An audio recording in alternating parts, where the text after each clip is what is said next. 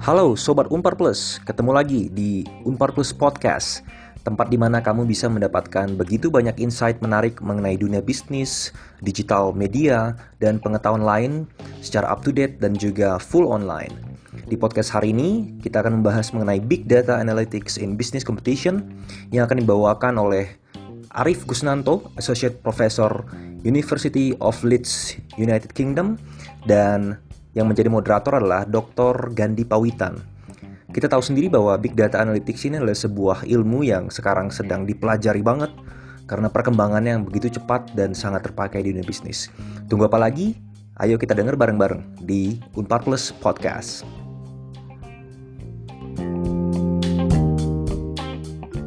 keikutsertaan dalam acara webinar pertama ini ya uh, tidak berpanjang lebar mungkin uh, inti dari nanti kita akan coba dengarkan dari eh, zamannya big data. Ya waktu uh, dulu kita mungkin masih agak tabu untuk mengcombine data dari berbagai sumber, tapi dengan uh, adanya teknologi saat ini kita bisa dengan PD ya dengan yakin kita bisa melakukan uh, penggabungan sumber-sumber data yang berbeda-beda. Ya, sebelum kita mulai, saya perkenalkan nanti pembicara kita itu adalah Pak Arief Kusnanto. Uh, beliau uh, saat ini adalah sebagai Associate Professor di Department of uh, Statistik dari University of Leeds ya di Leeds UK. Uh, beliau sudah di sana sejak tahun 2007 ya saya kira sudah cukup uh, pengalamannya sangat uh, mendalam sekali.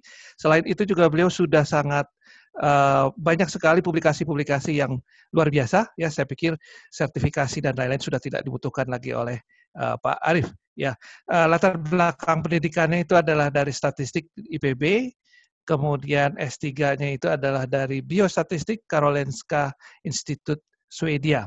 Ya, uh, tidak perlu uh, saya jelaskan lebih panjang lebar lagi. Nanti Pak Arief bisa menambahkan kalau memang ada ingin menceritakan sesuatu. Ya, uh, waktu dan tepat kami akan serahkan ke Pak Arief ya. Selamat bergabung Pak Arief ya. Mudah-mudahan kita bisa berlanjut di uh, channel ini. Ya, silakan Pak Arief. Ya. Terima kasih Pak Gandhi yang saya hormati. Terima kasih uh, rekan-rekan uh, di Unpar. Selamat sore. Uh, terima kasih atas undangannya berbagi bersama. Ini uh, izinkan saya share screen.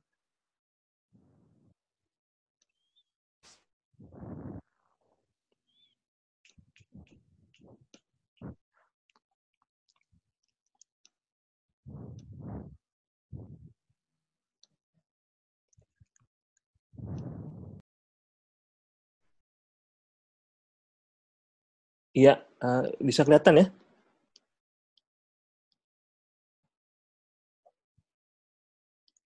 Iya, nama saya Arif Gusnanto. Saya di seperti yang sudah sampaikan oleh Pak Gandhi tadi, saya uh, member of staff di Department of Statistics University of Leeds.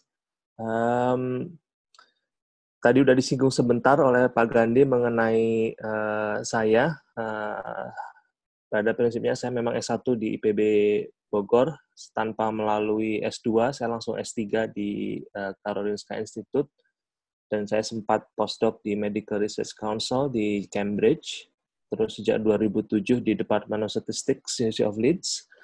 Uh, saya sendiri pernah menjadi manajer untuk nggak cuma manajer sebetulnya, saya yang mengcreate program MSc Data Science and Analytics di University of Leeds. Ini program yang sangat sukses sekarang. Uh, MSc studentnya saja udah lebih dari 120 tahun ini ini kalau nggak kita stop aja mungkin udah lebih dari 200. Jadi ini kita nerima 100 saya terpaksa itu. Uh, karena minatnya yang begitu besar. Bapak Ibu sekalian, uh, tujuan dari uh, uh, diskusi kita sore ini adalah untuk uh, highlight atau sekedar untuk uh, me, uh, melihat kembali uh, pentingnya big data analytics di business competition and how to prepare. Ini bagaimana kita mempersiapkan.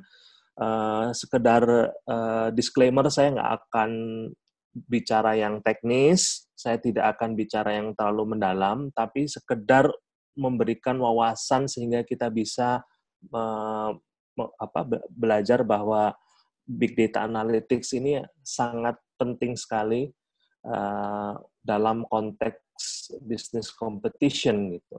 Saya sendiri uh, punya pengalaman beberapa kali sebagai konsultan di perusahaan-perusahaan di Inggris ini, sehingga berdasarkan pengalaman saya ini saya bisa sedikit berbagi dengan Bapak Ibu sekalian untuk uh, uh, diskusi kita sore ini. Jadi uh, sekedar background sebentar, uh, ini kita tadi sempat disinggung mengenai industri 4.0. Industri 4.0 ini revolusi industri keempat ya. Jadi revolusi industri pertama itu abad ke-19, kita bicara uh, energy revolution sebetulnya, revolusi energi karena hal-hal yang dikerjakan uh, manual dengan tangan oleh manusia apa oleh binatang katakanlah waktu itu kuda dipakai untuk um, uh, terlibat dalam proses uh, uh, memproduksi barang dan sebagainya itu diganti oleh mesin. Mesin uap. Penemuan mesin uap ini yang menjadi kunci revolusi industri pertama. Dan awal abad ke-20 uh, per, per, peralihan dari abad 19 ke 20 kita bicara mass production. Uh, itu revolusi industri kedua di mana penemuan listrik ya uh, dan meka, apa mekanisasi ini membuat proses produksi lebih efisien lagi. Dan revolusi industri ketiga itu dimulai uh, 70 80 ya tahun 70 80 dimulai dengan penemuan komputer sehingga proses produksi itu bisa menjadi oto, otomatis. Jadi otomatisasi proses produksi dengan penemuan komputer. Sekarang dengan robot dan segala macamnya. Nah, revolusi industri keempat ini yang sedang kita mulai alami saat ini, yaitu uh, cyber physical system. Artinya apa? Proses otomatisasi ini itu sudah semakin linked antar uh, gadget, antar sensor, antar uh, alat, antar uh, mekanis ya dengan adanya uh, WiFi, internet, uh, sehingga mereka lebih efisien lagi untuk uh, melakukan proses produksi. Dan industri 4.0 ini ditandai dengan munculnya big data. Ya.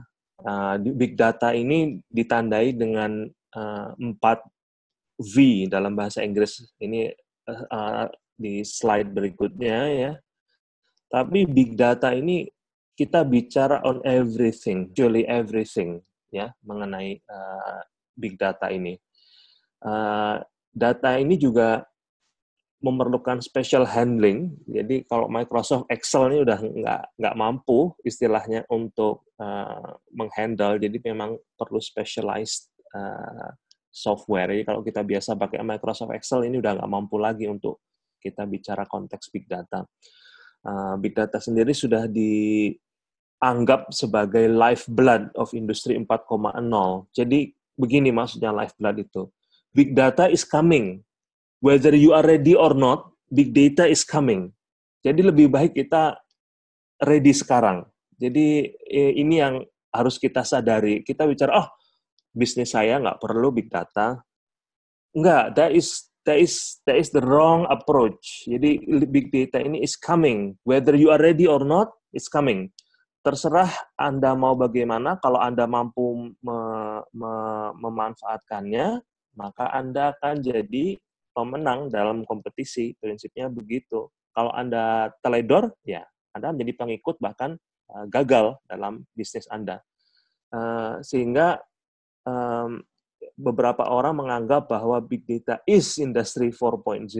Inilah data revolution ya. Kita bicara kalau industri industri revolusi pertama kita bicara energy revolution, uh, revolusi industri ketiga bicara computer revolution, sekarang kita bicara data revolution.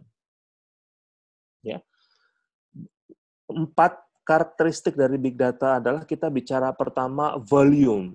Ya, jadi scale of data ini luar biasa. Kalau kita bicara uh, data yang diproduksi saat ini, uh, data satu terabyte itu kan laptop rata-rata satu terabyte itu isinya.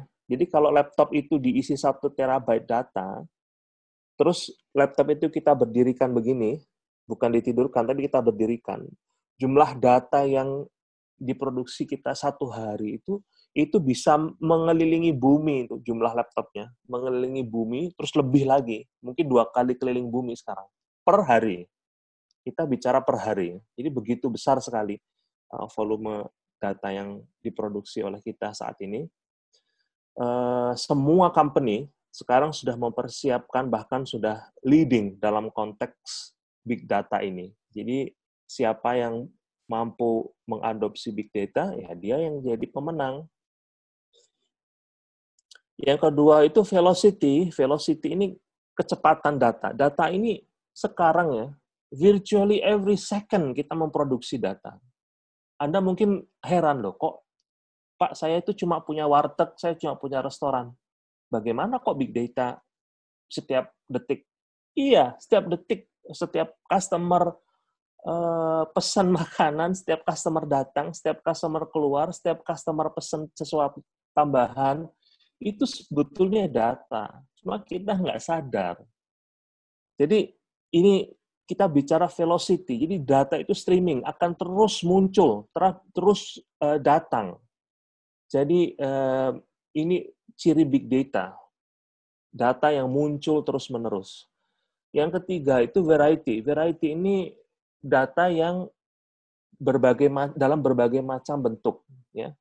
Dia bisa bentuknya teks ya. Kalau kita bicara teks apa dokumen kita lah.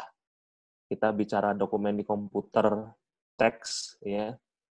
Uh, atau angka, tapi juga bisa berupa video. Video ini YouTube yang kita tonton itu sebetulnya big data, dia itu juga data. Gitu. Status Facebook, uh, status kita di Twitter, uh, suara. Jadi kalau kita dengarkan uh, lagunya Bon Jovi, katakanlah di Spotify atau di di uh, apa app yang untuk streaming ya, itu lagunya itu sebetulnya big data dalam bentuk sound karena dia begitu simpan ke dalam uh, memori dia udah berupa data 0101 begitu binary ya yang terakhir itu veracity. Veracity ini begini, kalau big data itu kita harus hati-hati bahwa data itu kadangkala tidak perfect. Jadi bisa jadi data itu uh, ada yang salah ketik atau salah um, uh, salah masukin nilai dan seterusnya. Satu itu. Kedua, informasi yang terkandung di data itu bisa jadi sparse. Sparse itu begini maksudnya. Jadi bisa jadi informasi itu terkandung di satu bagian dari data.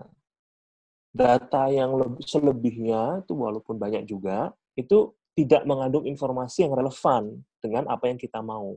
Bukan berarti data yang lain itu tidak ada informasinya, ada, tapi untuk hal yang lain lagi. Untuk hal yang sedang kita ingin ingin uh, analisa mungkin hanya sebagian saja. Itu pengertian kedua. Pengertian ketiga adalah veracity ini begini. Sebetulnya informasi itu terkandung di semua level data. Cuma data itu nggak bisa kita ambil sebagian. Harus semuanya kita ambil, sehingga data itu seperti tipis, informasi yang ada di data itu seperti tipis. Sehingga baru bisa kita uh, ambil manfaatnya kalau semuanya itu kita kita rangkum ke dalam satu analisa. Jadi inilah yang namanya veracity. Jadi uh, uh, kalau kita di di apa uh, di big data analytics itu kita sudah bisa melihat bahwa oh hanya ini ini saja yang relevan, oh atau hanya ini ini saja yang relevan. Tapi kalau kita nggak tahu, maka lebih baik kita summary semua data itu untuk mengetahui di mana letak informasinya. Nah, bicara mengenai bisnis competition, ya, kompetisi bisnis, persaingan bisnis, Jadi persaingan bisnis is about staying ahead.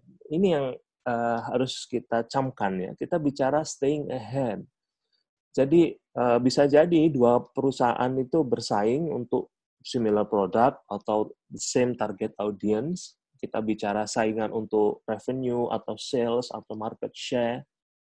Uh, terus bagaimana kita bisa stay ahead jadi banyak sebetulnya uh, cara untuk stay ahead. Hanya dalam konteks big data ini ya, sebetulnya ada tiga yang bisa kita uh, perhatikan. Yang pertama itu to improve atau optimize business operation. Basically ini membuat bis, operasi bisnis kita semakin efisien, reducing waste. Ya.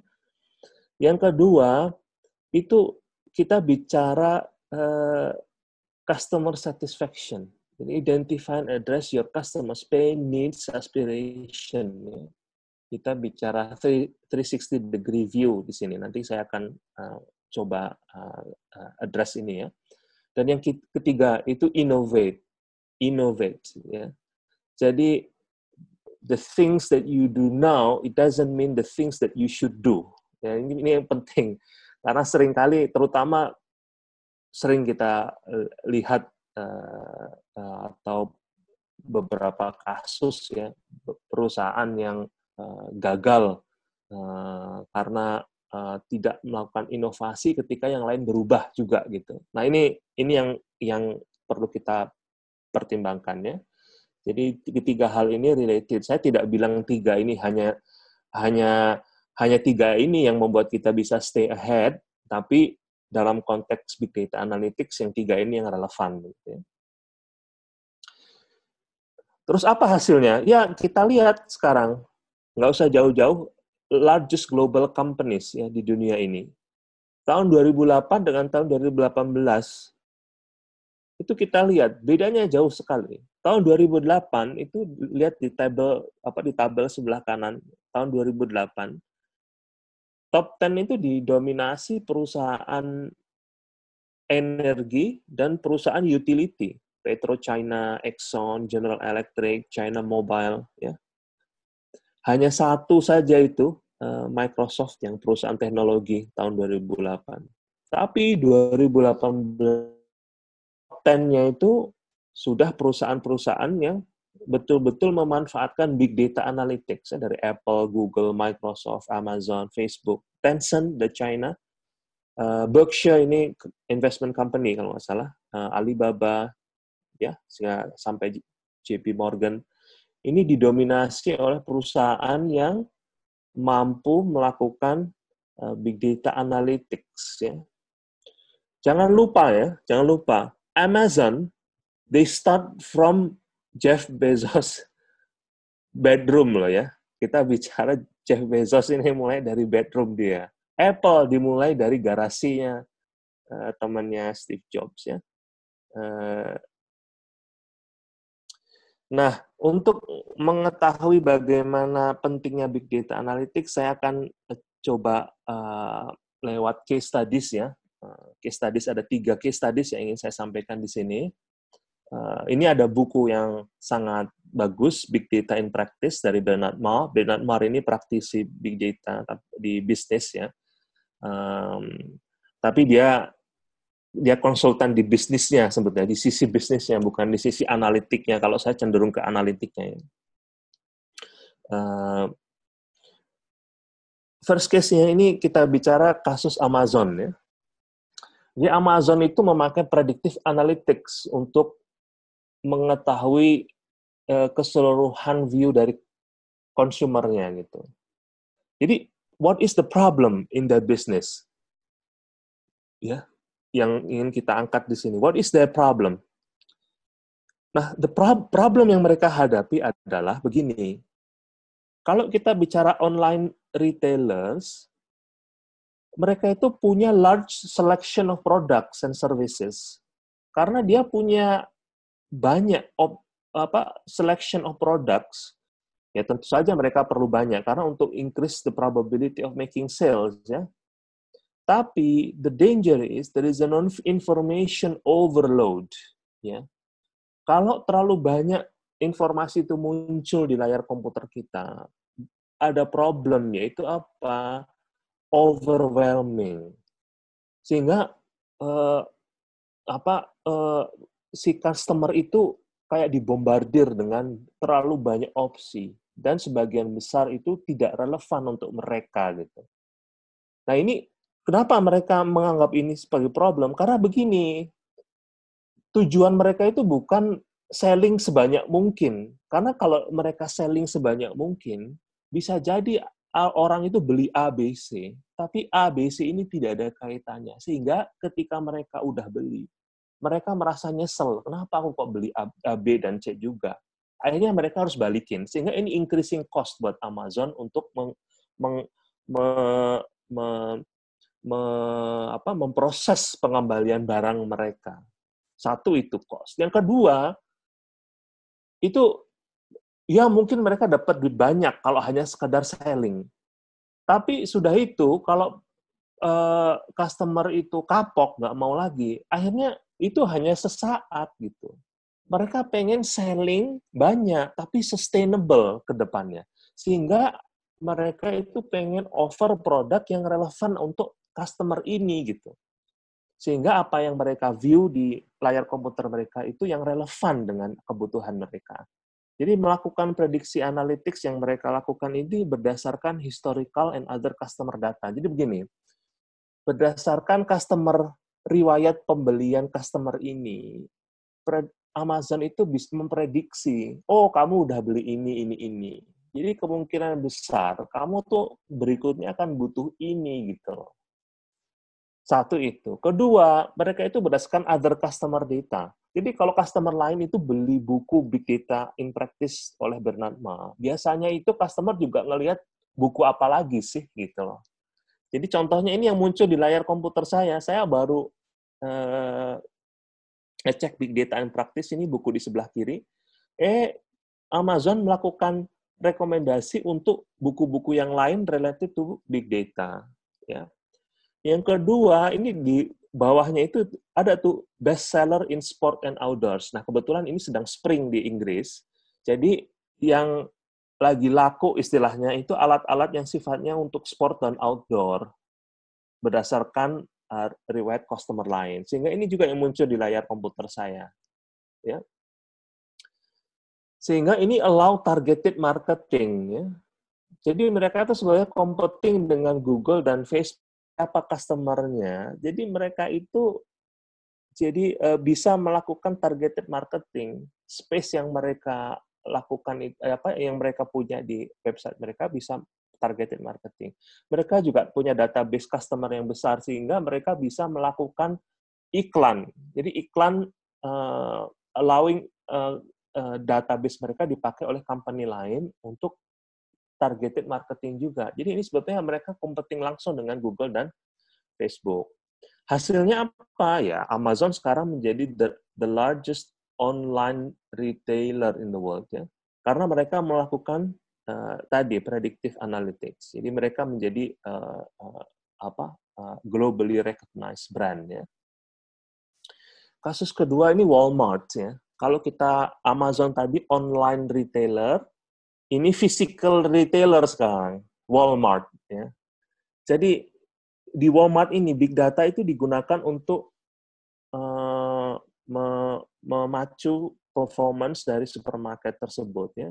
Mereka itu largest company by revenue tahun 2016 ya. 2 million employees, 2 juta pegawai, 20 ribu uh, toko di 28 negara ya. Problem yang mereka hadapi apa? Ya mereka itu indirect competition with retailer dan shop.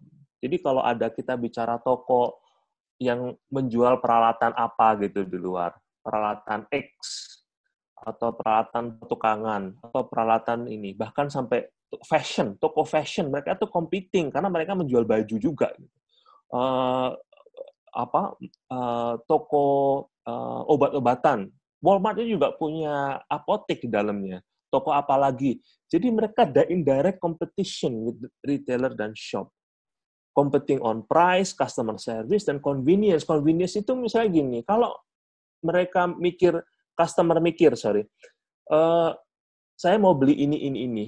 Kalau ada satu aja yang nggak ada di Walmart, mereka, ah ngapain ke situ, nanti saya harus ke dua toko. Jadi mereka harus memikirkan ini juga gitu. Nah, ini membuat logistical problem, the right product at the right time to the right people, ya. Sehingga bagaimana mereka staying ahead dalam kompetisi dengan shop dan segala macamnya. Ya, mereka menggunakan data mereka, ya. Mereka bicara transactional data. Ya. Kalau kita pengen tahu seberapa besar data mereka, yaitu 200 miliar baris hanya untuk the last few weeks saja.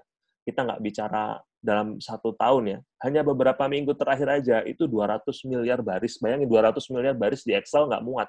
Excel tuh nggak bisa. Mereka itu data 200, 200 other sources data, jadi nggak cuma transactional data dari toko mereka. Mereka bicara apa? Meteorological data. Mereka jadi tahu kalau cuaca nanti dua minggu depan cuacanya jelek, berapa kemungkinan sale mereka di toko itu mereka udah tahu economic data, itu jelas social media data, bahkan database of events. Jadi event apa sih yang sedang terjadi di sekitar toko mereka itu mereka tahu, mereka gunakan dalam uh, uh, analisa mereka. Jadi data ini semua digabung dengan uh, loyalty loyalty program mereka jadi mereka bisa tahu si Anu beli apa, si Anu beli apa, terus apa barang aja, barang apa saja yang terjual dan seterusnya. Sehingga ini hasilnya. Pertama, mereka tuh punya farmasi ya. Dengan sebetulnya bukan cuma farmasi sih. Termasuk tokonya mereka juga uh, menjadi lebih efisien. Jadi mereka tahu waktu-waktu yang paling sibuk dalam sehari itu jam berapa saja Terus dalam sebulan itu tanggal apa saja, hari apa saja. Dalam setahun itu hari-hari mana saja. Sehingga untuk staff scheduling, ya untuk nanti logistik dan segala macamnya itu mereka sudah bisa optim, optimisasi gitu. Jadi mereka tahu oh untuk untuk untuk hari ini sekian staff saja, untuk hari berikutnya sekian staff saja. Manage steps of supply chain, jadi mereka itu karena tahu ya kebutuhan mereka 30 hari ke depan itu mereka tahu misalkan bisa prediksi hari ini kebutuhannya sekian, hari ini ini, ini yang akan trending dan segala macamnya. Jadi mereka bisa mengoptimisasi supply chain mereka. Ya. Hasilnya apa ya? Transportation cost down, ya, carbon footprint down, route-nya bisa dioptimisasi karena satu truk bisa tahu oh untuk toko-toko toko ini dibawa sekalian oleh satu truk aja, nggak perlu dua truk dan seterusnya. Dan yang ketiga, itu optimal product assortment. Ya. Jadi mereka itu tahu apa yang akan, what are selling, dan about to sell. Ini yang mereka pintarnya itu di situ dengan big data analytics. Dari mana mereka tahu? Mudah. Mereka itu menganalisa data Twitter misalkan. Jadi kalau data Twitter itu kelihatan, oh saat ini kok eh, produk ini ini banyak disebut di Twitter pakai sentimen analisis dan segala macam. Mereka tahu, oh kalau mereka bicara, uh, walaupun saat ini belum belum ramai di toko, tapi di Twitter tuh mereka udah ngomong, uh, oh bagus ya ini sepedanya si Anu. Nah, begitu Twitter mengenai tweet mengenai itu banyak sekali menjadi trending, Walmart itu udah siap untuk melakukan uh, apa uh, apa penjualan produk itu gitu. Jadi by the time uh, di Twitter itu terjadi momentum, Walmart itu udah ada langsung di tokonya barang itu gitu. Jadi luar biasa mereka itu sampai tahu what about to sell. Yang keempat itu personalized shopping experience. Ini kita bicara what are selling together. Mereka jadi tahu, oh kalau jadi kalau Anda di UK Amerika, kalau Anda ke supermarket besar, Anda bakal tahu kalau ada lorong yang isinya wine atau bir, sebelahnya itu popok bayi. Lorong sebelahnya itu popok bayi. Jadi kebutuhan bayi. Kalau kita pikir kok kok bir sama popok bayi itu ditaruh sebelahan. Itu mereka sudah melakukan big data analytics. Mereka tahu bahwa oh ternyata kalau bir naik, sellingnya, itu popok bayi juga naik. Kenapa? Mereka berdasarkan analisa mereka, mereka tahu secara insight, oh ternyata begini, kalau di Eropa maupun di Amerika, kan orang kalau single ya, kalau mereka mau minum bir atau minum wine, itu mereka ke restoran atau bar atau pub kalau di sini. Nah, kalau orang yang sudah punya anak kecil, bayi, mereka di mana? Di rumah minumnya. Mereka jarang keluar ke bar, karena kan masih punya bayi yang mesti dipegang gitu. Jadi kalau mereka mau stay home, mereka kalau mau minum bir, ya harus beli ke Walmart. Sambil beli bir, mereka beli popok bayi. Jadi ini eh, yang membuat mereka tahu sehingga mereka bisa selling more. Dan yang terakhir, fast troubleshooting. Ini begini, karena mereka monitor transaction in real time ya. Begitu ada problem, sebelumnya perlu waktu 2 sampai 3 minggu untuk membereskannya. Tapi sekarang hanya 20 menit. Misalkan begini, ada produk yang kok harganya turun jeblok mendadak. Biasanya selling kok sekarang enggak. Oh, ternyata setelah dicek itu terjadi pricing error. Jadi hanya dalam waktu 20 menit mereka bisa uh, cek itu terus mem, apa memperbaikinya sehingga harga barang itu apa sellingnya menjadi uh, tinggi lagi. Jadi hal-hal yang demikian ini uh, sangat terbantu oleh uh, big data analytics. Kalau kita bicara business competition ya mereka well ahead saat ini Walmart. Uh, third case ini kita bicara General Electric ya. Ini uh, mereka kalau kita naik Boeing 737 atau air ya Boeing 737 kita bicara mesin pesawat yang uh, dihasilkan oleh General Electric uh, energy production kalau di Eropa dan di Amerika ini yang uh, apa baling-baling uh, pembangkit listrik tenaga angin dan seterusnya. Mereka sangat uh, uh, fokus di high tech ya high tech products and system. Nah dengan banyaknya produk itu, problemnya apa yang mereka hadapi? Problemnya itu how to keep the machinery and system running efficiently. Okay? Ini sebetulnya problem mereka karena mereka produk mereka high tech semua gitu. Kalau terjadi variasi, jadi kalau mesinnya mereka itu nggak running efficiently, less efficient misalkan, maka ini akan terjadi running cost dan tentu saja safety implication ya. Bayangkan kalau mesin pesawat kita di udara, mesinnya itu nggak running optimal, ya dari sisi safety sangat-sangat berbahaya sekali. Ya. Tapi yang lebih penting lagi itu selain safety yang penting adalah running cost-nya. Karena apa? Kalau terjadi downtime, itu loss of revenue, increase cost untuk memperbaikinya. Dan running cost-nya itu untuk untuk sistem yang less optimal itu juga makin tinggi.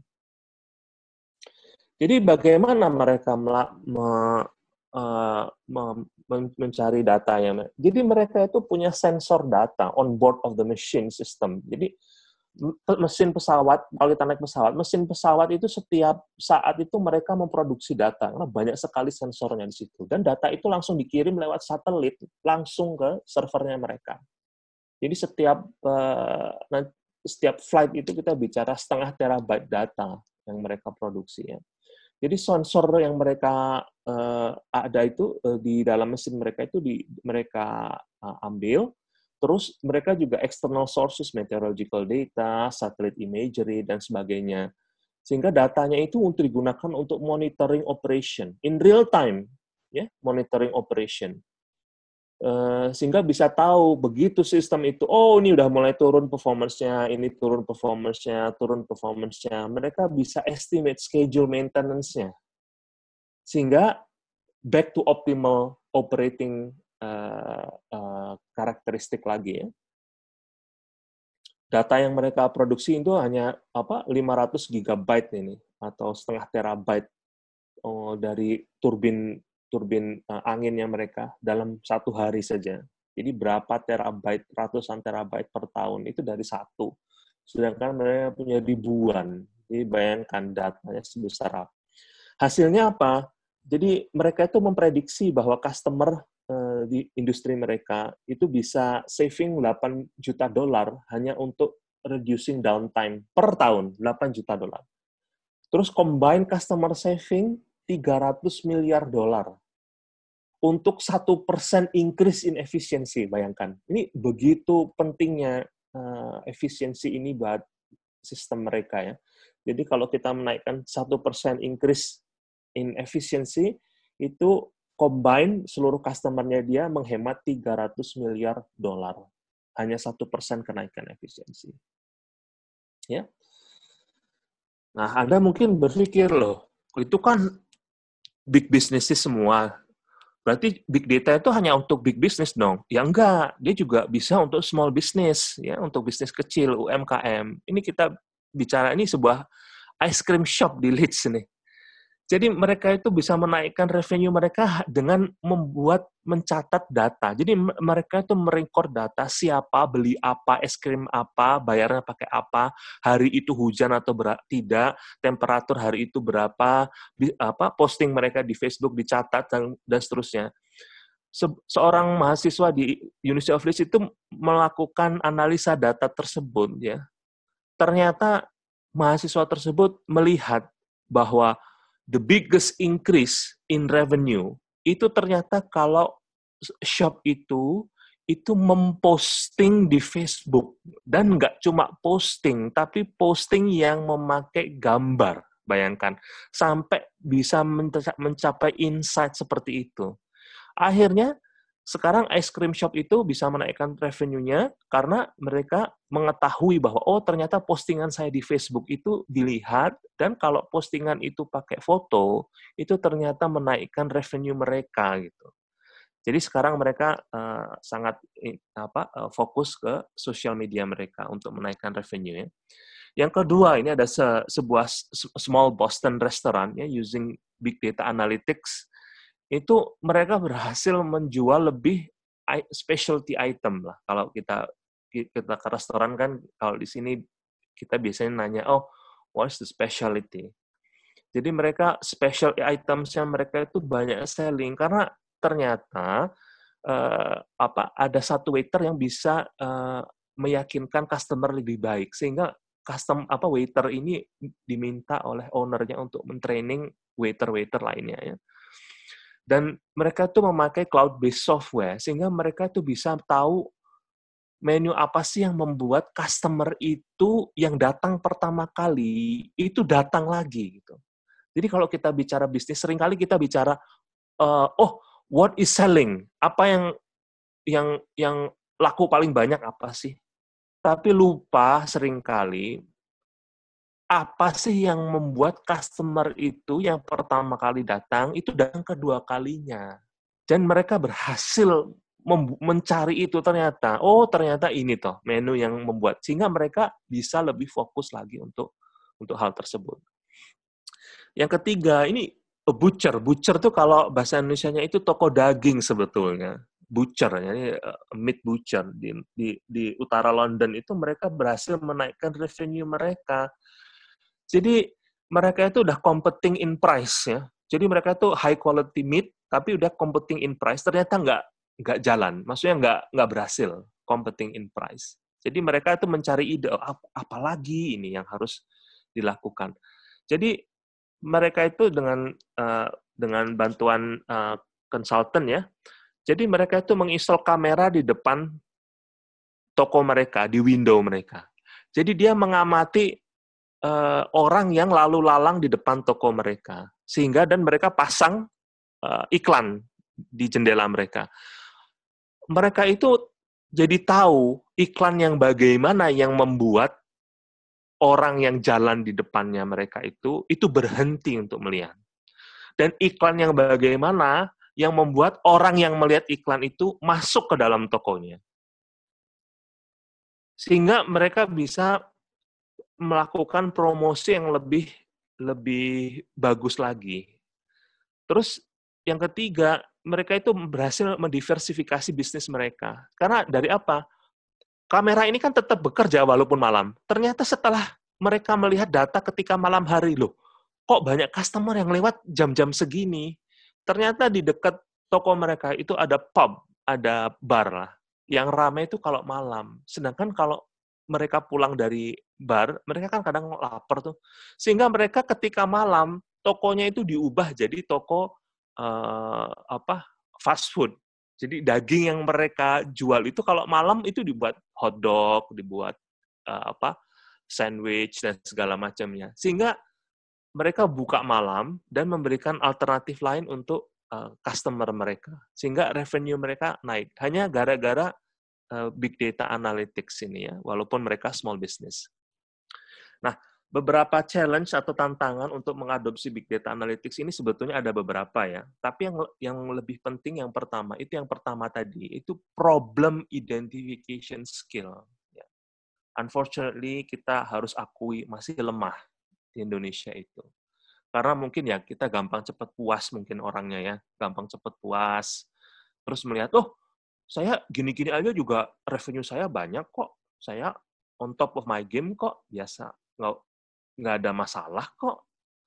Jadi if, kalau kita melihat bahwa tidak ada masalah, it means bahwa that's it start cuma ada satu arah yang akan terjadi itu ke bawah. Kalau kita nggak melihat bahwa itu sebagai suatu masalah, kita masalah ini sebenarnya challenge ya.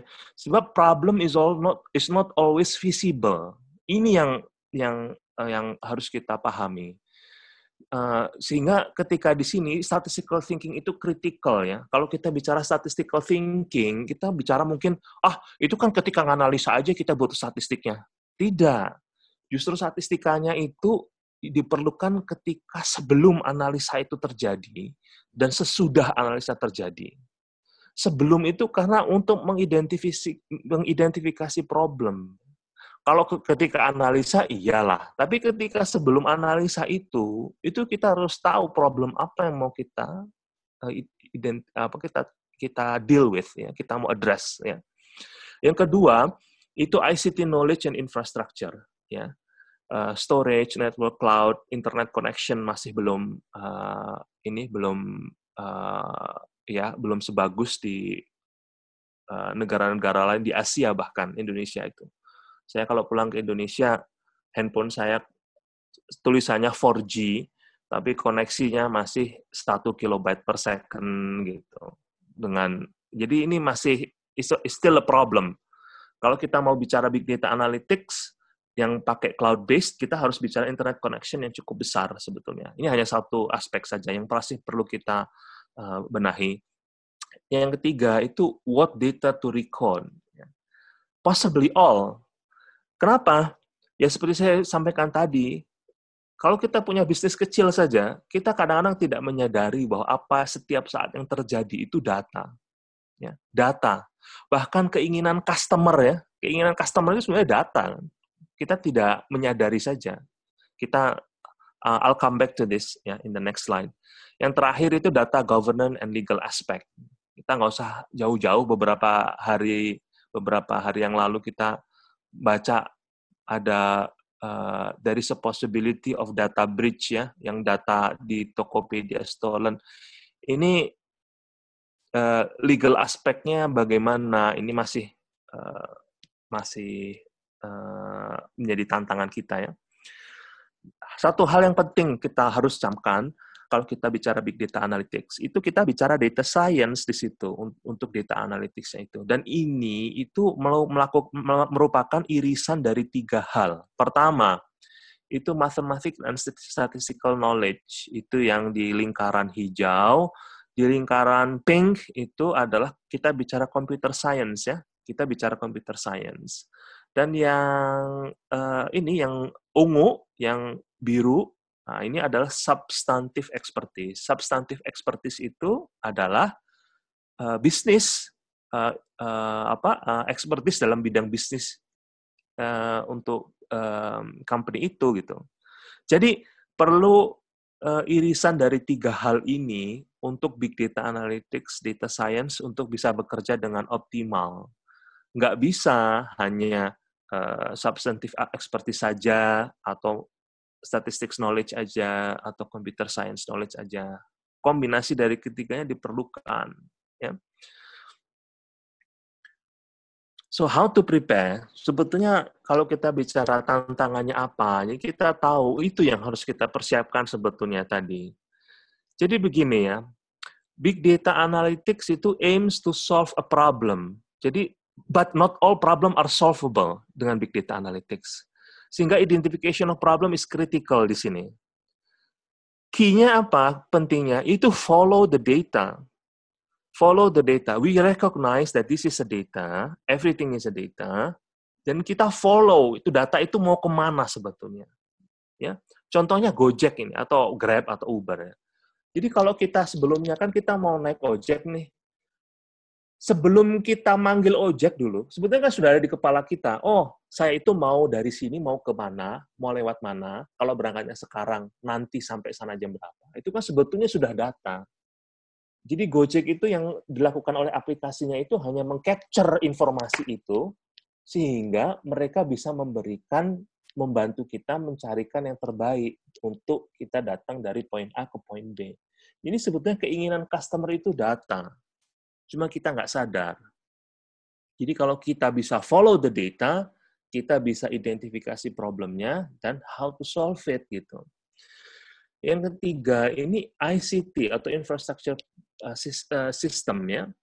Uh, kita space handling of data setiap level bisnis itu per, perlu infrastruktur yang berbeda ya. Kalau kita bisnisnya kecil ya tentu nggak perlu kita bicara server ya app yang ada di uh, uh, uh, iPad kita atau di komputer kita sudah lebih dari cukup untuk melakukan handling datanya.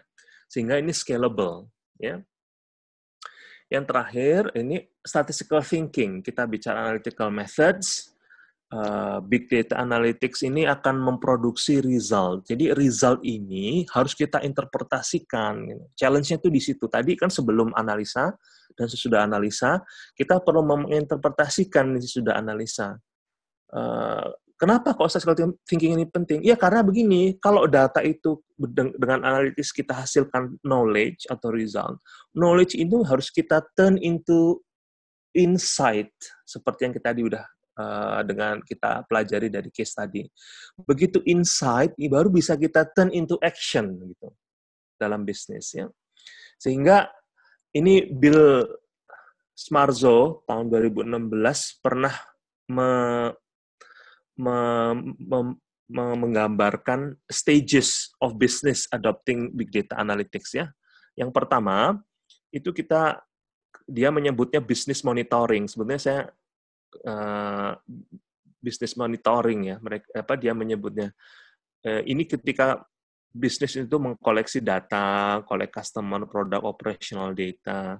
Tapi apa yang kita bicarakan itu tadi lebih cuma ke arah dari bisnis monitoring ke bisnis insight ini. Kalau insight ini sudah kita dapat, apa sih yang membuat bisnis kita ini bisa lebih efisien? Oh, ternyata ini, ini, ini. Itu kembali ke bisnis optimization. Ini di mana kita mulai apa making money istilahnya. Sebetulnya bukan cuma making money tapi juga saving money ya. Ya.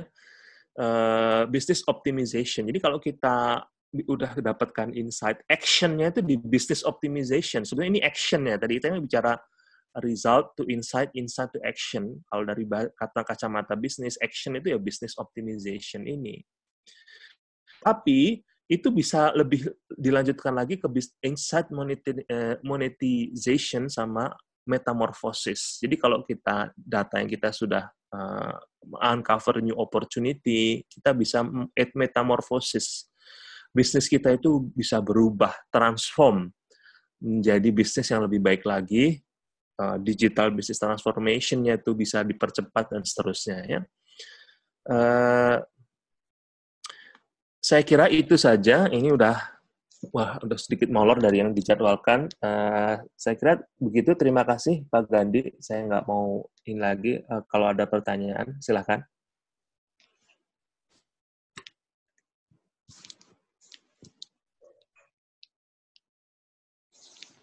Saya kembalikan ke moderator, ya. Oke, uh, baiklah. Saya kira uh, paparan yang menarik sekali, ya. Saya sebetulnya nggak berani nyetopnya tuh ya takut uh, mengganggu flow-nya. Kelihatannya cukup uh, apa menarik juga lah sangat menarik kalau terus terang sebetulnya. Jadi yeah. dari apa yang dipaparkan, memang uh, saat ini tuh zaman sudah perlu sangat memperhatikan yang disebut dengan data tersebut ya. Jadi kalau kita tidak memperhatikan data ya kita tidak bisa me, apa ikut bersaing ya. Jadi kita cuma ikut menjadi pengikut-pengikut saja yang akhirnya ya kita juga nggak dapat apa-apanya. Ya dari penjelasan ini saya kira tentu banyak hal yang ingin disampaikan oleh uh, atau ingin ditanyakan oleh uh, peserta ya. Nah, di sini saya sudah mencatat ada beberapa pertanyaan ya dan ini masih masuk juga pertanyaan-pertanyaan lainnya. Uh, mungkin Arif juga bisa melihat ya uh, box yeah. pertanyaan-pertanyaan ya. Nah, mungkin bisa kita lihat bersama-sama ya. Nah, dari flow yang ada di sini saya melihat ada pertanyaan dari uh, Johanna Reni Octavia. Ya. Yeah. Uh, kita, ya, kita akan melihat satu persatu kita usahakan, tapi saya melihat di sini menariknya itu adalah aspek uh, security atau uh, apa ya, privacy-nya ya.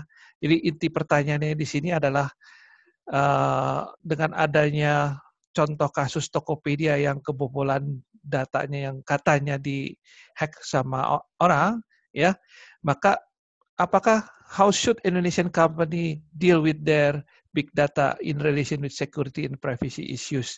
Mungkin kita atau uh, Pak Arief bisa mencoba untuk memberikan uh, semacam ya insight-nya yeah. tentang hal ini. Silakan Pak. Right. Ya, yeah. uh, saya sendiri tidak tahu sistem apa yang mereka punya ya, uh, Tokopedia itu. Uh, saat ini sih masih menjadi challenge ini karena legal aspeknya masih uh, belum uh, bisa di enforce ya kalau di Indonesia.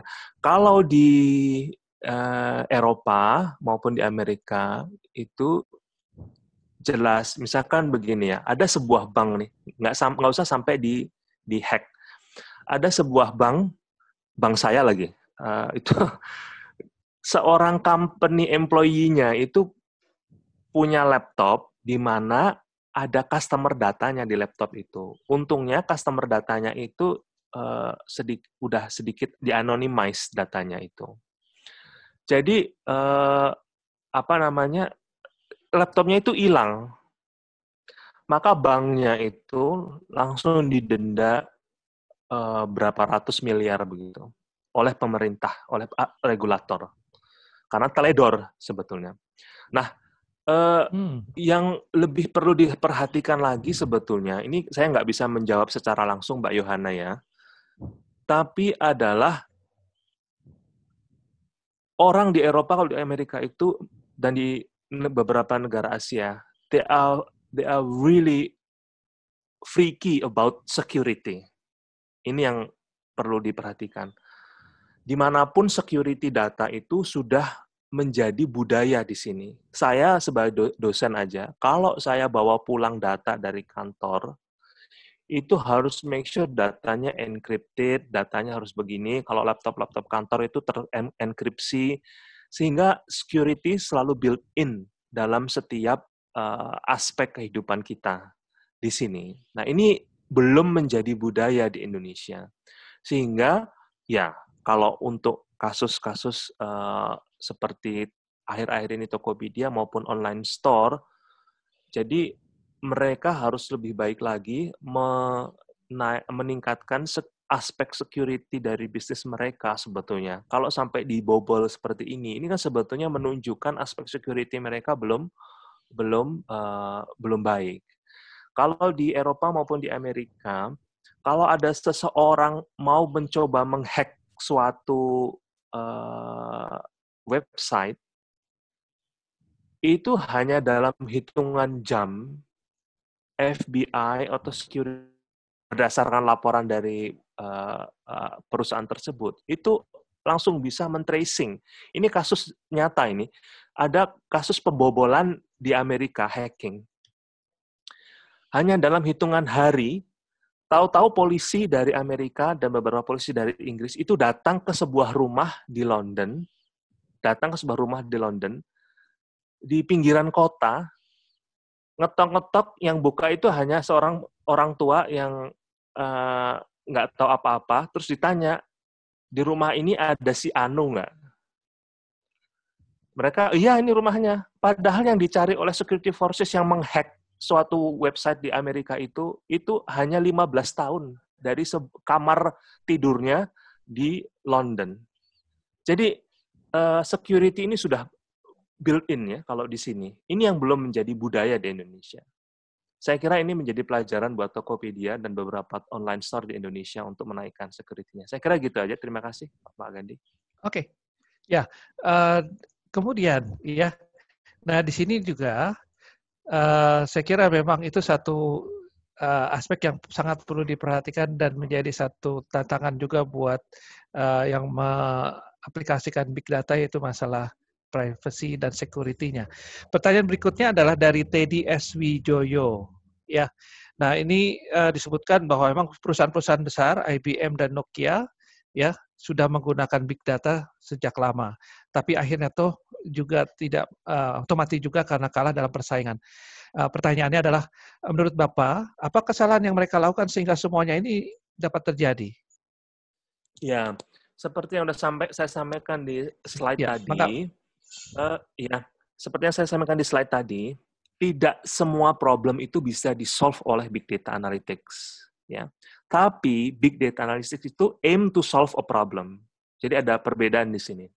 Kalau di company itu yang menjadi problem adalah bad leadership, ya, maka ya ini nggak bisa ditangani oleh big data.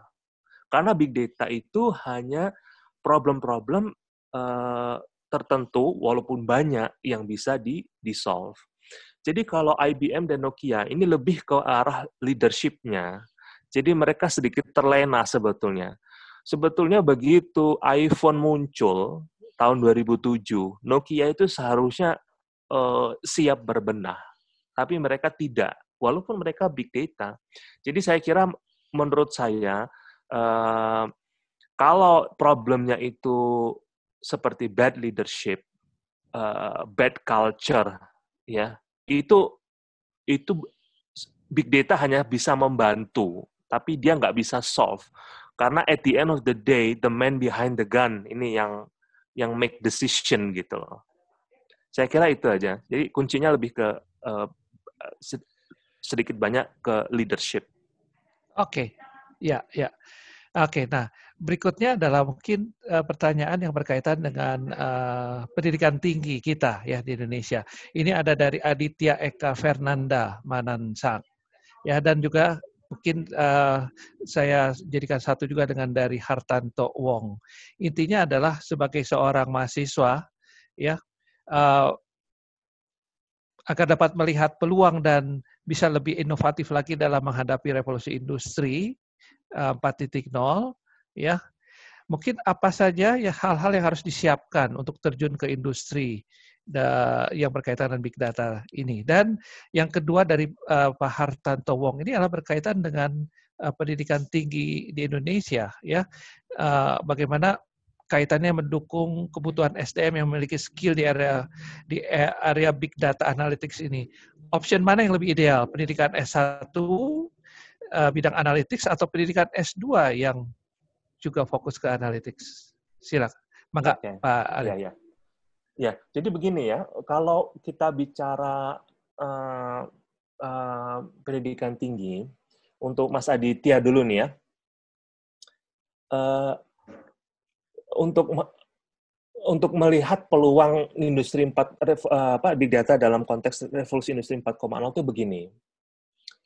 Idealnya sih idealnya Anda bisa mendapatkan itu dari uh, kampus, dari pendidikan formal Anda.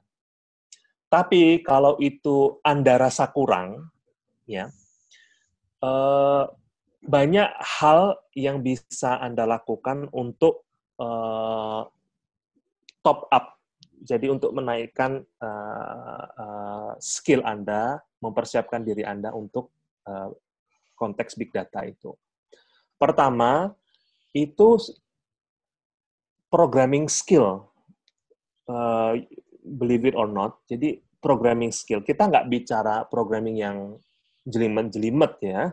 Tapi programming skill itu adalah lebih ke arah bagaimana Anda bisa melakukan analisa dengan software uh, atau analytical tools yang Anda punya. Sebetulnya ke arah situ sih.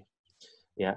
Satu programming skills. Kedua, itu statistical thinking atau statistical uh, knowledge. Kita nggak bicara mempelajari statistika untuk menjadi statistician, tidak. Tapi ada aspek-aspek di dalam statistika yang sifatnya umum yang bisa dipelajari oleh banyak orang, sehingga statistical thinking itu bisa kita ambil esensinya untuk melakukan uh, untuk apa menghadapi big data analytics itu ya. Ya. Dan ketiga, memang mau tidak mau uh, mempelajari ini bisa melalui uh, saluran-saluran informal ya, atau lebih baik lagi formal sih. Tapi kalau tidak tersedia atau tidak puas secara formal ya secara informal banyak. Anda bisa melakukan uh, online training atau Anda bisa uh, berguru katakanlah atau internship ke beberapa uh, pihak atau Anda bisa mengambil spesialisasi apakah S2 misalkan ya. Nah, ini terkait dengan komentarnya atau pertanyaan, eh, pertanyaannya Pak Hartanto. Jadi begini, Big Data Analytics ini sudah mentransformasi bisnis. Ya, whether we are ready or not, big data is coming. Alangkah baiknya kalau perguruan tinggi juga berbenah dalam melakukan uh, pendidikan. Jadi kalau kita bicara uh, gini ya, saya itu bisa tahu kalau Faculty of Medicine suatu universitas itu maju atau tidak dari background dosennya. Kalau hanya dokter semua, ah ini kemungkinan besar nggak maju. Tapi kalau ada statistician-nya, ada computer science-nya, ada ahli biologi molekulernya, ada ahli virusnya, ada ahli ininya, maka kemungkinan besar ini fakultinya maju gitu, fakultasnya maju. Sama dalam bidang bisnis juga begitu. Kalau uh, yang kita background dari dosennya saja hanya uh, melihat bisnis saja, yang berkecimpung di bisnis saja, uh, tidak mendiversifikasi ke bidang-bidang yang hot saat ini seperti big data analytics, uh, apa uh, industry 4.0 uh, how to to to to perform uh, analysis in or business analytics, marketing research dan seterusnya, maka ya pendidikannya menjadi tidak relevan untuk apa yang uh, mahasiswa akan hadapi setelah masa pendidikan. Uh, untuk mempersiapkan atau mendukung kebutuhan SDM, ya ini begini ya, alangkah baiknya kalau data analytics itu diperkenalkan sejak S1 ya.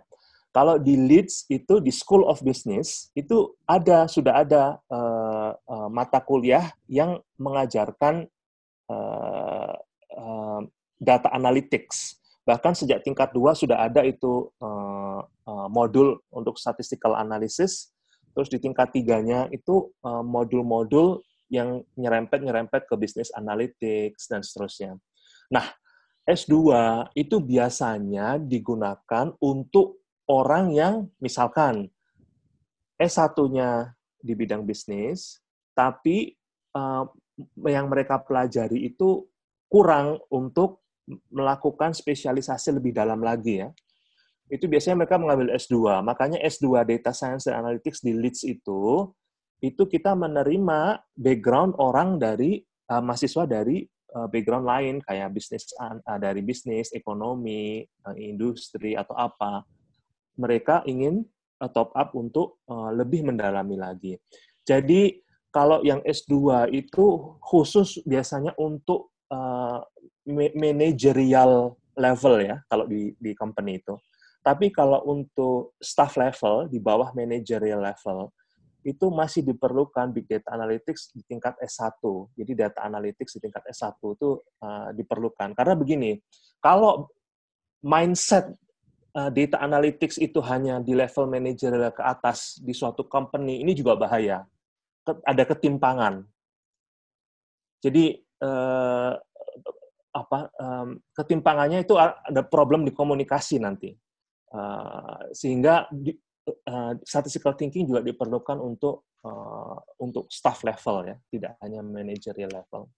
Saya kira itu aja, mudah-mudahan nggak terlalu boring untuk Pak Hartanto dan Mas Aditya. Oke, ya uh, mungkin itu juga bisa sedikit memberikan gambaran ya dari saudara uh, Valentino Tio ya. Jadi pertanyaannya itu adalah mungkin uh, bagaimana menggunakan big data dalam kompetisi bisnis bidang edukasi, misalnya dalam pemilihan universitas dan lain-lain. Artinya mungkin pemanfaatan. Mungkin ini juga bisa juga sambil uh, di uh, urai dijelaskan oleh Pak Arief itu yang berkaitan dengan uh, pertanyaan dari Acil Setiawan itu bahwa info, mohon info rekomendasi bidang bisnis yang paling menguntungkan dalam big data. Ya mungkin itu kurang lebih pertanyaan sih dari Acil dan uh, yang sedikit berkaitan dengan situasi saat ini adalah bagaimana pemanfaatan big data dalam melawan COVID-19. Ya itu mungkin iya. kira-kira itu yang sedikit berkaitan pertanyaan-pertanyaan itu. Mangga Pak. Ya. Ya, untuk Mas Acil ya, uh, bidang bisnis yang paling menguntungkan dalam big data. Jadi sebetulnya begini, Mas Acil ya, uh, ini adik saya itu pernah menasihati saya itu, uh, what is the uh, apa the what is the best job kata adik saya. Adik saya itu bilang ke saya. Terus dia menjawab, the best job is uh, uh, doing what you love and then get paid for it ya get paid for it jadi kita doing what we love and get paid for it nah orang tuh mikirnya uh, kita itu mencari apa yang kita suka terus kita mendapatkan uang dari situ. Padahal yang dimaksud di sini adalah whatever you do then love what you do. Then duit itu dalam tanda petik akan datang sendiri. Jadi bis, er, bidang bisnis yang menguntungkan dalam big data. Itu bukan bisnis big datanya malah. Tapi big data ini bisa mensupport bisnis almost every business itu akan terbantu dengan big data. Cuma bagaimana big data itu digunakan dalam setiap bisnis ini yang berbeda dalam setiap bisnis. Saran saya adalah kalau Anda uh, mau sebagai uh, lulusan mau um, apply ke company, ya cari company yang mampu uh, atau company yang melibatkan big, big data analytics dalam uh, uh, bisnis mereka. Karena for sure, uh, at least mereka akan survive dalam competition gitu loh. Tapi kalau Anda mau memulai bisnis, nah ini beda lagi. Kalau Anda memulai bisnis, sebetulnya virtually any business going to be helped by big data. Jadi almost every business itu akan terbantu dengan big data. Ya. Bahkan usaha kecil UMKM pun akan terbantu dengan uh, big data seperti yang sudah saya sampaikan tadi gitu lah. Terus mengenai pemanfaatan big data dalam melawan COVID-19, jadi begini ya, uh, saat ini. boleh saya potong oh, ya. sebentar, ya? Pak Arief? Boleh. Ya, berkaitan dengan bagaimana pemanfaatan UK, apa big data dalam uh, usaha kecil menengah di sini. Ya, sebelum kita masuk ke yang COVID-19 itu, mungkin ada sedikit menarik pertanyaannya itu yang lain itu adalah uh, dari Bu Teresia Gunawan, itu adalah kaitannya dengan bisnis UKM di desa misalnya. Nah, apakah yeah. memang bisa juga ya digunakan ke ke sana? Iya. Ya, kira-kira uh, jadi begini ya, ini uh, artikel mengenai big data ini menarik sekali ya. Kalau misalkan UMKM di desa ini, seperti saya sampaikan tadi ya, kunci penting dalam uh, uh, mempersiapkan bisnis kita dengan big data analytics adalah follow the data. Ya, kalau kita suka baca di koran tuh uh, aparat keamanan kalau mau tahu siapa aja yang terlibat follow the money. Ya, kalau dalam big data itu follow the data. Follow the datanya itu begini. Dalam bisnis yang terlibat itu, itu siapa mau apa, bagaimana itu kan sebetulnya data. Ini harus kita pahami sebetulnya. Kalau kita bicara uh, eh, UMKM di desa, they produce something, tapi sebetulnya yang memerlukan produk mereka itu somewhere else, itu di di tempat lain. Jadi kuncinya di sini adalah keinginan orang untuk mendapatkan produk itu. Itu kan sebetulnya data. Itu yang harus di-capture sebetulnya. Itu yang harus ditangkap oleh Big Data Analytics. Makanya sekarang itu banyak app atau eh, aplikasi-aplikasi di software dan bisnis-bisnis startup yang memfasilitasi, yang mengkoneksi antara customer dengan producer. Ya Uh, kalau nggak salah di beberapa saat yang lalu di Indonesia itu ada Agri Marketing 4.0 yang meluncurkan app untuk eh, UMKM di desa terkoneksi dengan customer mereka di kota. Jadi cutting the middleman. Cutting the middleman. Ini salah satu uh, karakteristik dari big, big data analytics ya adopsi big data analytics itu cutting the middleman. Karena apa? Karena follow the data itu yang penting, siapa yang punya data, keinginan, itu yang akan disampaikan ke produser, ke bisnis, sehingga uh, middleman ini menjadi less relevant. Ya, saya kira itu saja, Pak okay. Gandhi. Sedangkan untuk yang COVID-19, ya, ya silakan Pak. Itu saat ini ya, yang menjadi uh, challenge itu adalah beberapa negara itu banyak negara sebetulnya belum membuka data mereka. Mereka membuka sebagian. UK misalkan di Inggris itu sebagian sudah dibuka, tapi tidak setiap orang bisa mengakses. Jadi ada beberapa riset grup, grup riset, grup penelitian yang melakukan analisa itu dan sudah dipublikasikan hasilnya. Big data. Misalkan kalau bahwa orang-orang dengan um, apa uh, usia tertentu ke atas ya 60 tahun ke atas itu resikonya tinggi itu sudah menjadi rahasia umum.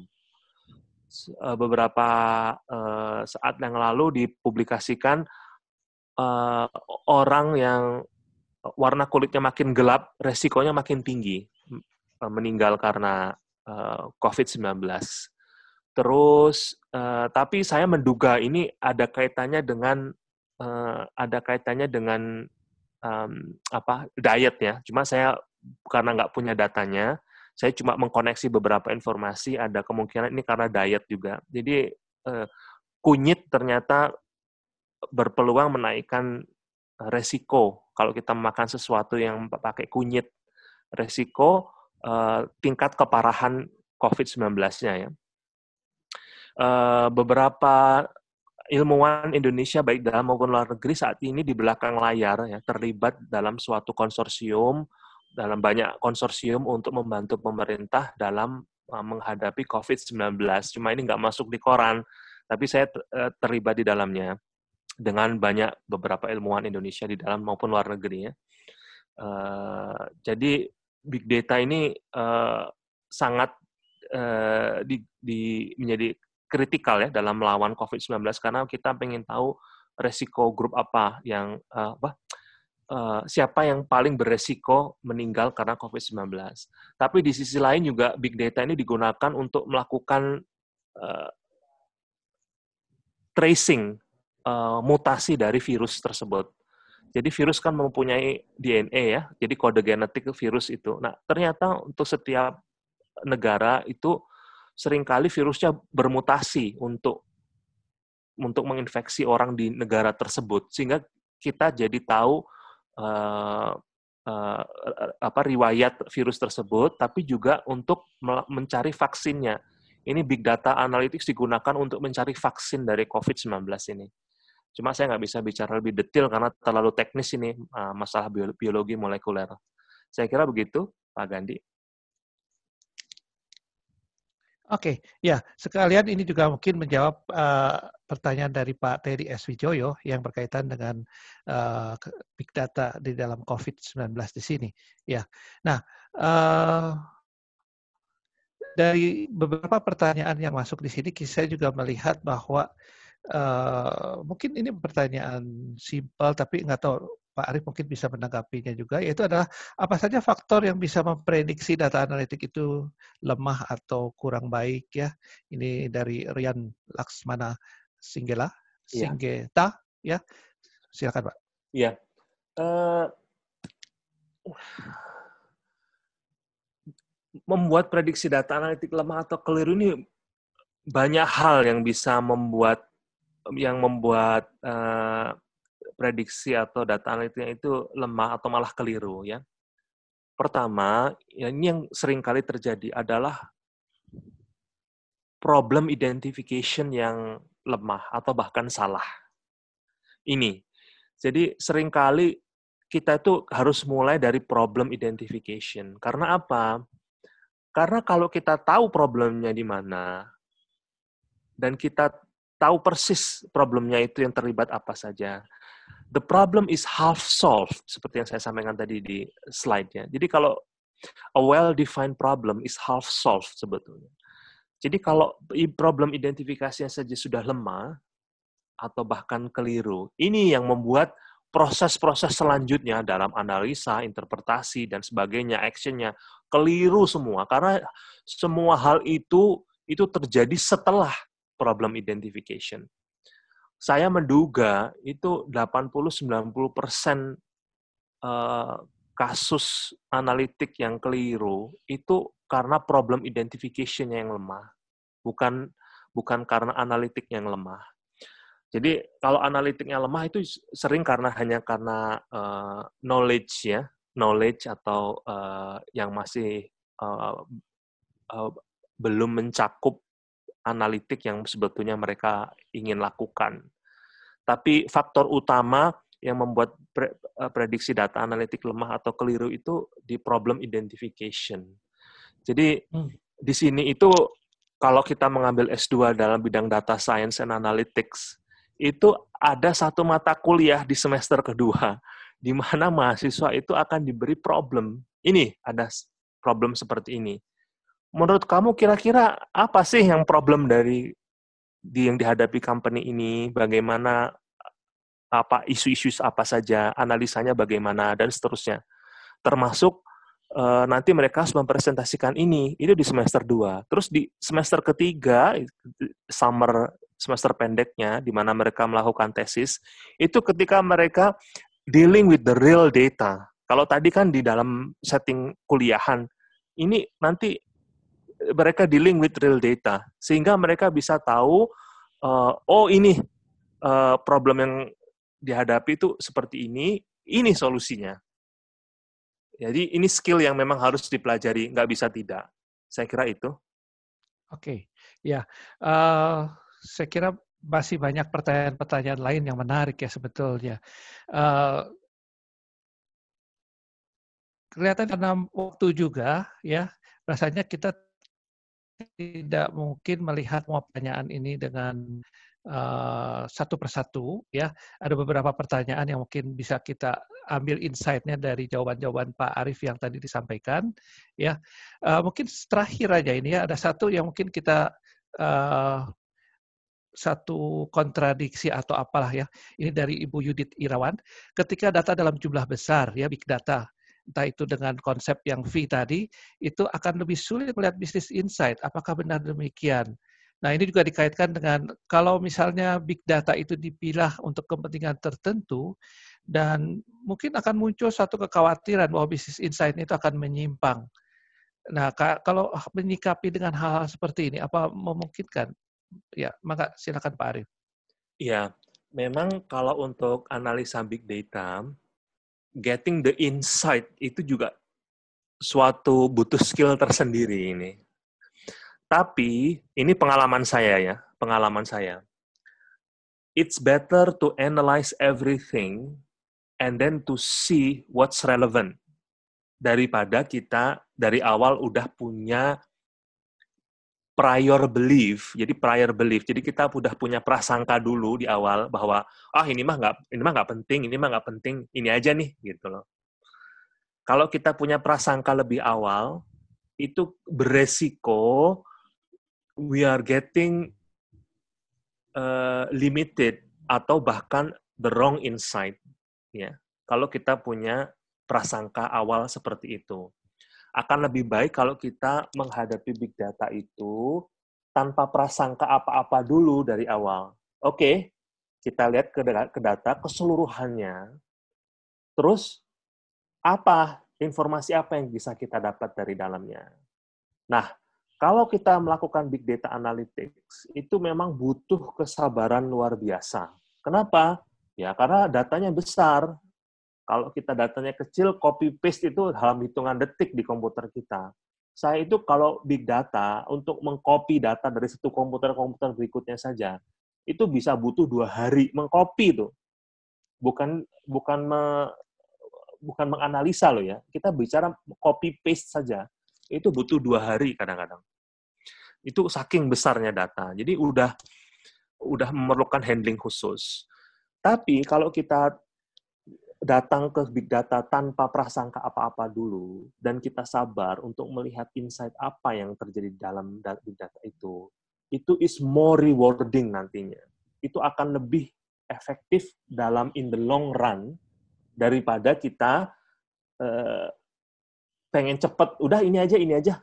Kita udah punya prasangka gitu. Sehingga ini yang membuat uh, apa namanya ya big data itu tidak sustainable untuk ke depannya, untuk membantu bisnis ke depannya. Karena biasanya kalau kita sudah punya prasangka dan kita punya hasilnya, hasilnya itu kita bawa terus-menerus ke depannya. Karena bisa jadi terjadi perubahan di customer, terjadi perubahan di lingkungan kita. Kita jadi miss, kita tidak sadar bahwa customer itu sudah berubah seleranya. Bahwa bisnis environment itu sudah berubah, kalau tidak kita sadari, kalau kita punya prasangka lebih dahulu seperti itu, ini yang nggak akan bisa kita dapat. Saya kira itu aja, Pak Gandhi ya. Oke, saya kira uh, waktunya sudah sangat mepet sekali ya. Uh, paparannya menarik sekali ya. Jadi dengan adanya paparan ini uh, kita mendapatkan satu gambaran yang cukup uh, baik lah yang tentang big data, kemudian bagaimana kita memanfaatkannya dan bisnis-bisnis yang tidak uh, melihat dalam ukuran saja, ya tidak hanya perusahaan besar saja yang membutuhkan big data, tapi kita bisa juga memberikan pelayanan kepada perusahaan-perusahaan kecil ataupun usaha-usaha kecil bagaimana memanfaatkan big data di sini. Nah, kami juga menunggu nanti mungkin Pak Arief bisa berkontribusi terus pada program kami di sini. Ya, kami tunggu dan nanti kami informasikan juga kepada uh, peserta ya bagaimana kemungkinan kalau misalnya Pak Arief bisa membuat semacam online course misalnya ya di sini. Iya, siap. Oke. Oke, terima kasih kepada Sobat Unpar Plus yang telah mendengarkan podcast ini. Semoga ini dapat berguna bagi kita semuanya. Tetap keep update dengan podcast kami dan juga dapat mengikuti Instagram kami di Unpar Plus. Begitu juga dengan YouTube kami Unpar Plus. Dan bila ingin mencari course, online course, pembelajaran online lainnya bisa ketik saja www.unparplus.id. Sampai bertemu kembali. Salam